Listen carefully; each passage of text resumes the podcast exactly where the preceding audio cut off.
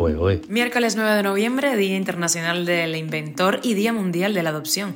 Estas son las noticias del día y una más, que te cuento aquí, en Cuba a Diario. Esto es Cuba a Diario, el podcast de Diario de Cuba con las últimas noticias para los que se van conectando. Viajan a Cuba funcionarios de Estados Unidos para tratar temas migratorios, incluido el procesamiento de visas. Los cubanoamericanos pisan fuertes en las elecciones regionales de Estados Unidos.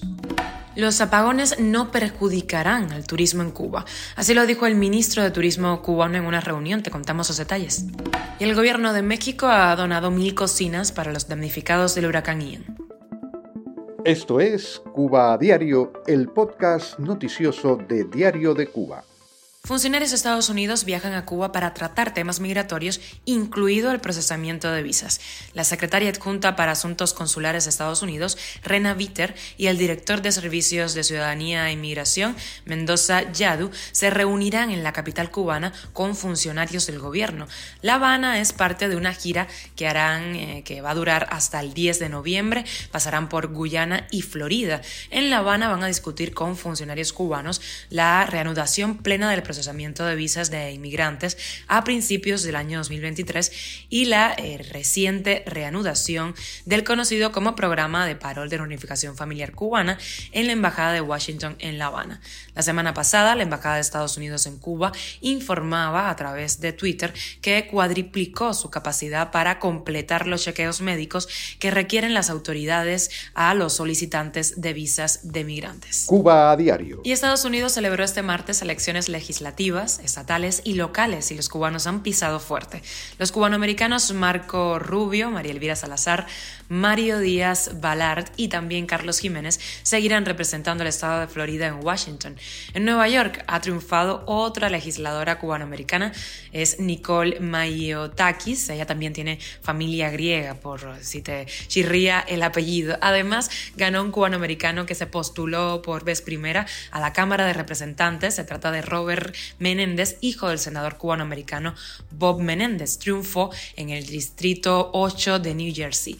Maxwell Alejandro Frost, activista de 25 años, de ascendencia cubana, hizo historia al confirmarse que se convertirá en el primer rostro de la generación Z en el Congreso de Estados Unidos tras derrotar a un republicano. Frost representará el distrito 10 de Florida en el área de Orlando, de amplia mayoría demócrata. El gobierno cubano aspira a recibir en 2023 a casi 3 millones de turistas en la isla, y las inversiones en ese sector siguen su camino. El ministro de Turismo cubano, Juan Carlos García, atendió a los medios durante una visita a la Feria Mundial de Turismo World Travel Market, que se celebra hasta el día de hoy en Londres, en Reino Unido, con la presencia de unos 2.500 expositores de más de 100 países. García aseguró, ojo, que los cortes eléctricos que afectan a la población cubana no perjudican al turismo, pues el sector privado está preparado.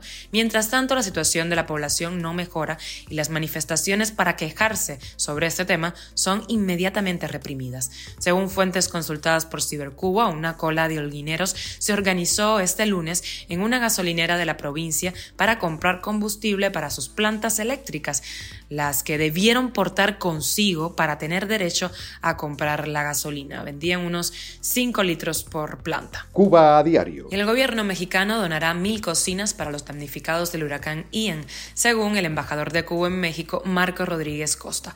En un comunicado informó que este donativo será entregado a las familias a través de los CDR.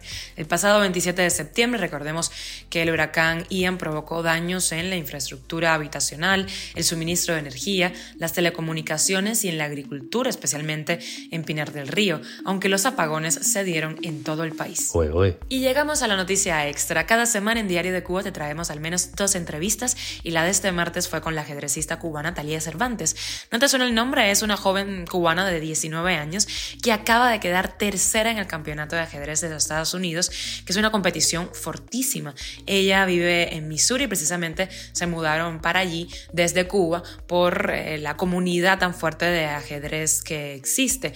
Esto nos dice sobre las partidas. Cuando jugamos torneos élites como el campeonato de Estados Unidos, partidas pueden durar como 5 o 6 horas, entonces son muchas horas de tensión, muchas horas de análisis, de desgaste mental. Entonces Es bueno también saber cómo leer a los rivales en ese tipo de momentos, saber si están nerviosos, que eso también puede influenciar lo que pasa en el tablero, ¿no?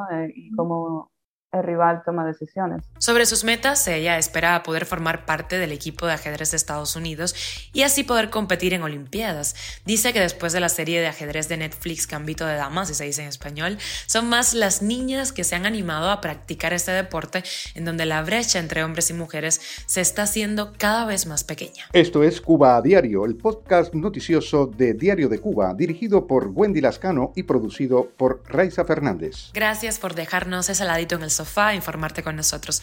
Recuerda que estamos contigo de lunes a viernes en Spotify, Apple Podcasts y Google Podcasts, SoundCloud, Telegram, y síguenos en nuestras redes sociales. Yo soy Wendy Lascano y te mando un abrazo.